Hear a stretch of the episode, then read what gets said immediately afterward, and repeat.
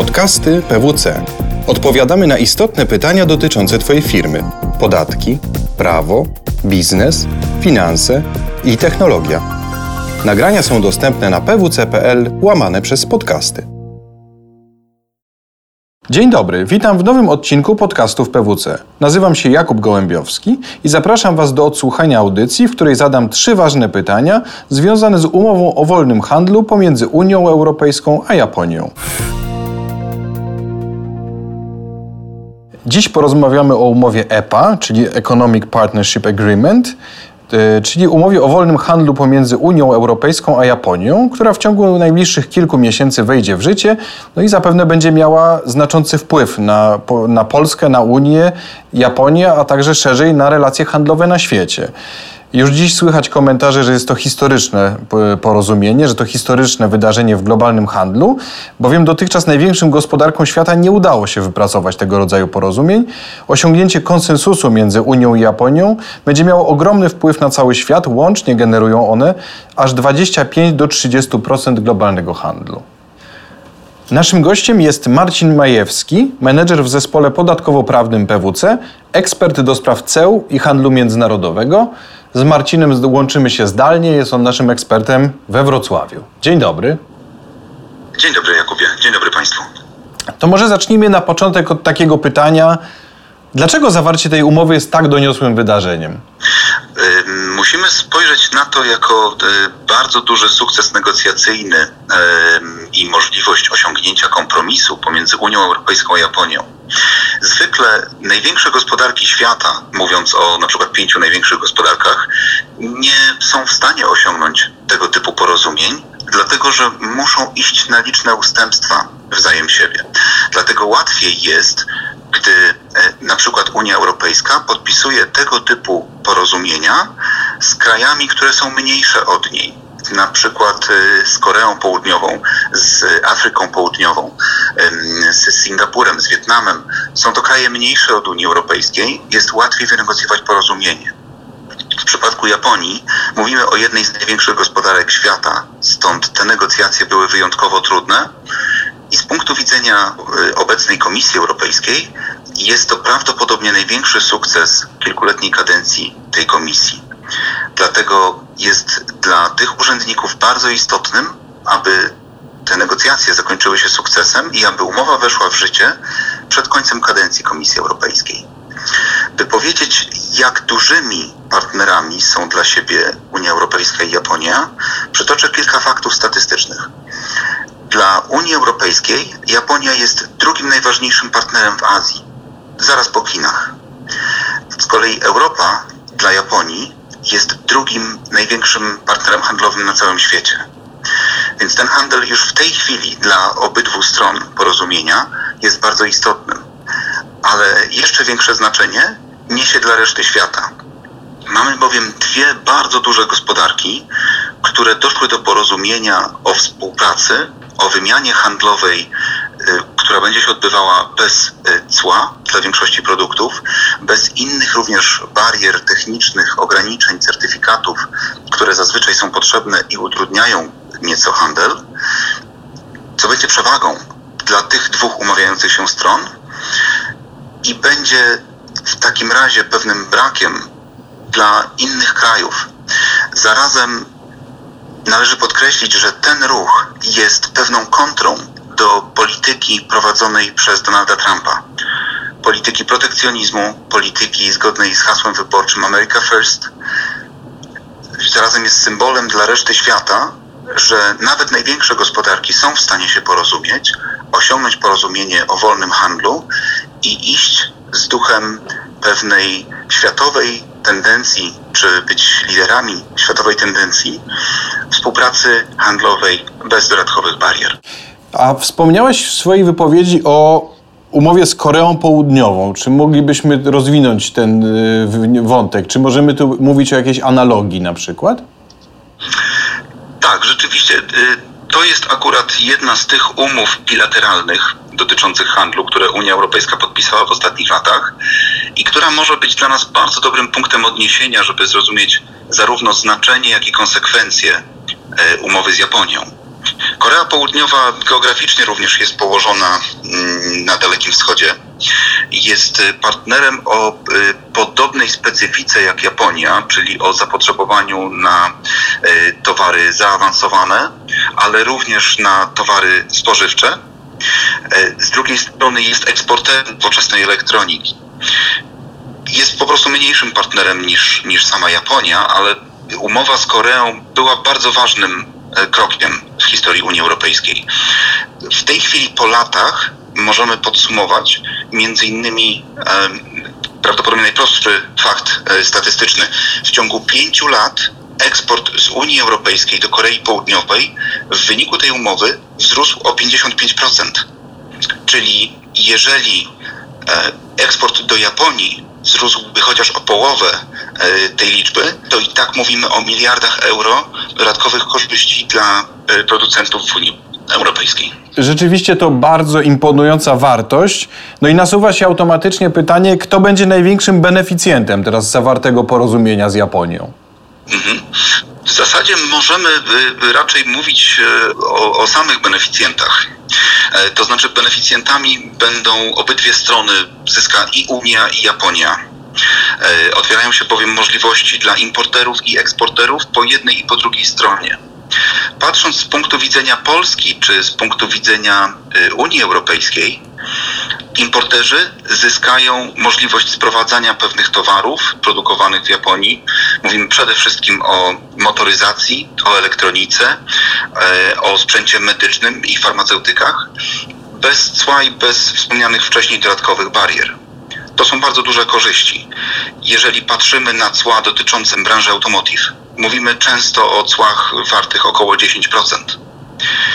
Zarazem usunięcie tych ceł spowoduje zmniejszenie kosztów zaopatrzenia produkcji czy sprowadzania dóbr finalnych, również dla konsumentów. Mówimy o towarach takich na przykład japońskie aparaty fotograficzne czy japońskie samochody produkowane w Japonii. Z drugiej strony mamy olbrzymi potencjał dla eksporterów z Polski czy z Unii Europejskiej, którzy będą mogli wysyłać swoje towary do Japonii i klienci nie będą płacić dodatkowego, w Japonii bardzo wysokiego często, cła na import tych towarów z Unii Europejskiej. Oznacza to, że dla eksporterów pojawiła się bardzo duża szansa. Eksporterzy w tej chwili, producenci czy y, towarów rolno-spożywczych, czy towarów przemysłowych w Polsce, w Unii Europejskiej, mają możliwość zwiększenia swojej sprzedaży do Japonii to jest bardzo dobry moment na to, by poszukać odbiorców w Japonii, bądź jeżeli już w tej chwili prowadzimy obrót z Japonią, porozmawiać z naszymi odbiorcami, czy nie chcą skorzystać z tej szansy po to, żeby zwiększyć wolumen zaopatrzenia z Polski. Tym samym podsumowując, korzyści są dla y, wszystkich zainteresowanych stron. Pytanie, kto zyska najwięcej, prawdopodobnie ten, kto najszybciej przyjrzy się umowie, zastanowi się, jak może z niej korzystać i wykorzysta ten potencjał, przygotowując się w ciągu najbliższych kilku miesięcy na wejście w życie. W takim razie chyba warto tu postawić pytanie, co powinni zrobić polscy przedsiębiorcy, żeby jak najlepiej przystosować się do tych nowych okoliczności, chyba możemy tak powiedzieć. Mhm, tak, rzeczywiście. Są pewne kroki, które Y, można przedsięwziąć i które mm, bardzo doradzamy, aby przedsiębiorcy zrobili.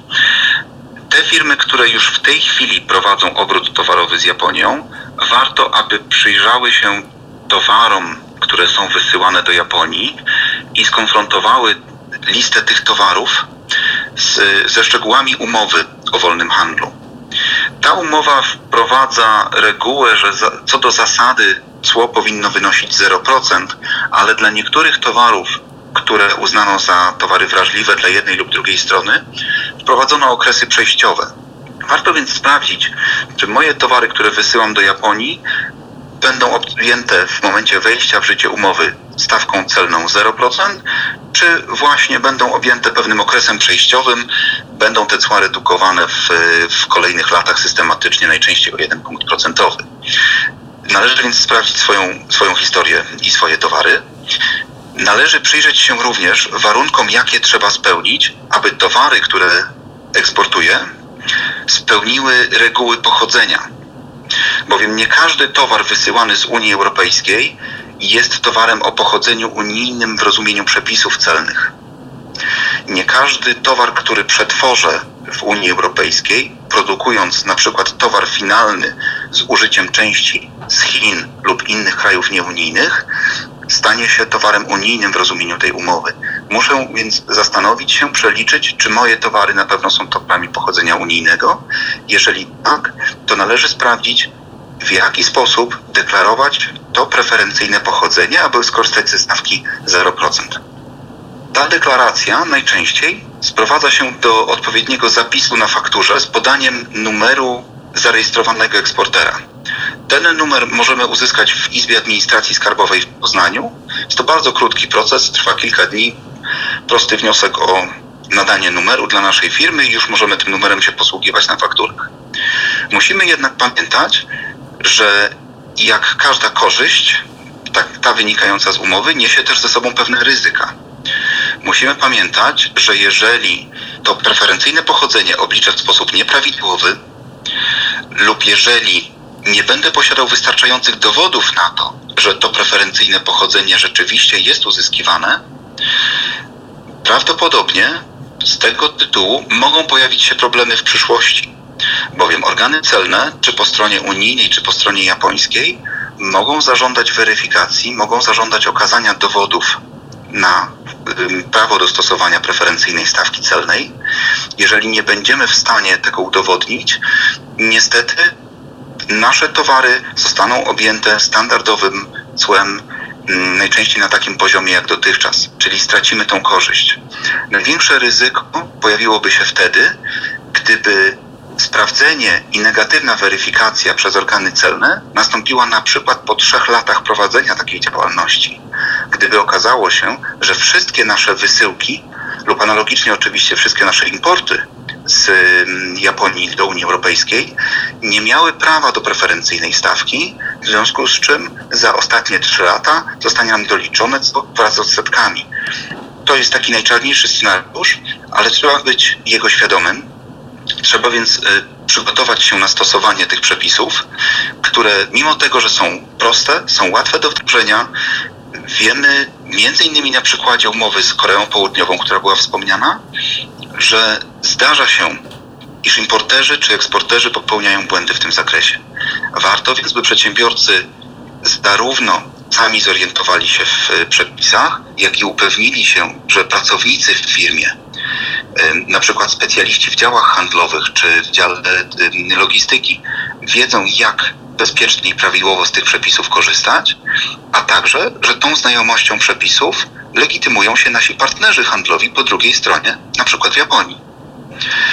Tak więc tych ryzyk należy być świadomym, ale teraz nie demonizując znów tych reguł, bardzo serdecznie Państwa zachęcamy do korzystania z tego, do przyjrzenia się tym przepisom, bo tak jak było powiedziane na początku, ta umowa niesie ze sobą bardzo duże szanse, możliwość dodatkowych korzyści. Unia Europejska, Komisja Europejska przedstawiła szacunki dotyczące poszczególnych działów gospodarki Unii Europejskiej i tak mm, odnosząc to y, wzrost eksportu żywności z Unii Europejskiej do Japonii może wynieść ponad 50% y, aktualnego eksportu rocznie, więc ponad dodatkowy 1 miliard euro. Jeżeli chodzi o produkty y, mleczne, mówimy o wzroście ponad 200%. Y, spodziewany wzrost eksportu w branży chemicznej to jest 7%, ale znów w branży tekstylnej również ponad 200%. Mówimy więc o konkretnych miliardach euro i pytanie, czy skorzystają z tego eksporterzy z innych krajów Unii Europejskiej, czy również i w jakim stopniu eksporterzy z Polski. No i to jest bardzo ważne pytanie. Bardzo istotne też dla tego zagadnienia są wartości i przyrosty potencjalne, o których wspomniałeś. Myślę, że będziemy się przyglądać temu tematowi również w przyszłości. Tymczasem bardzo dziękuję za wysłuchanie tego odcinka, a Marcinowi za ciekawą rozmowę. Dziękuję Państwu, dziękuję. Podobał Ci się odcinek? Podziel się z innymi oraz śledź nasze kanały. Więcej podcastów PWC znajdziesz na stronie pwc.pl ukośnik podcasty. oraz w aplikacjach iTunes i Google Music. Do usłyszenia w kolejnym odcinku.